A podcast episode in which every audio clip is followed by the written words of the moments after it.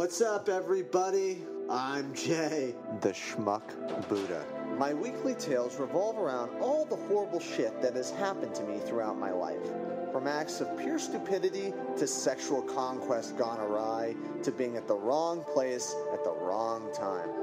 Every week, I will be sharing one of my ridiculous tales and let you be the judge. I bring you the stories about the Schmuck Buddha. Enjoy. A little backstory about, hi, Missus Boob, it's nice to meet you. My next story. During this time in my life, I had yet to experience porn or see a naked woman, for that matter. Every man remembers the time in his life when he starts thinking about girls. For me, it was roughly at about ten years old, but who's really counting? It's all one big, everlasting, hard-on filled memory, to be honest. All I wanted at this time was to see a woman's breast, touch it, and see what all the fuss was about. I was a kid and didn't know the anatomy of a woman's body from my Etch-a-Sketch or my Mister Potato Head. Obviously, a woman's breasts, titties, dirty pillows, knockers, bodacious tatas, or fly swatters are amazing and my favorite part of her entire body. This next story is my first experience with a woman's breasts, and boy, was it one that will create shock waves larger than a ten point oh earthquake.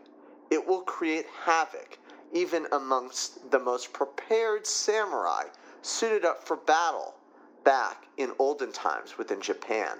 I bring you episode eleven. Hi, Miss Boob. It's nice to meet you.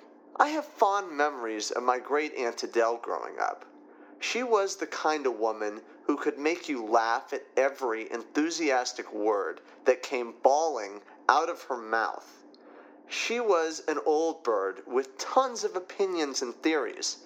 Most were extreme and critical in nature towards Gentiles, but aren't all old yentas like this? We both shared the gift of being a huge klutz, which makes things much more exciting and hilarious.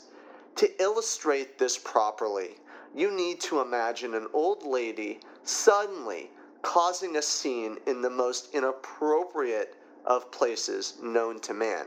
Everyone used to talk about her shenanigans. She was that person. She was an O G S, original gangster schmuck. She would get herself in the most unheard of situations, which always made me cry with laughter. A one-of-a-kind type of woman she was indeed, my friends. I spent a lot of time with her growing up, which leads me to the point of this story. There was one time in particular which I will never forget for the rest of my life, and I wish I could erase it from my memory. It's so off the wall and bad. Brace yourselves for a serious schmuck moment by the Schmuck Buddha. Get the hot cocoa ready and fill it with your favorite marshmallows, because this one's a scorcher, everyone. My family and I were visiting my aunt in Chicago, and she wanted to spend some, quote, alone time with me because she hadn't seen me in over a year. That night, I ended up sleeping at her apartment from within a high-rise in the city. As I lay in bed, cozy and comfortable, she comments to me that she loves me while tucking me in to go to sleep. Good night, I love you. All I have to say is get ready and hold on tight, because it's a bumpy ride from here on out. That night, she wore one of those loose-fitting silk nightgowns which barely gripped her aging body. Suddenly, she bends down to give me a kiss goodnight and loses her balance, causing her left arm to fall through the giant crack between the mattress and the bed headboard near my noggin. Out of nowhere, she falls right on top of me, causing her old, saggy boob to pop out of her nightgown. Her saggy breast smacked me right in the face and stayed there motionless.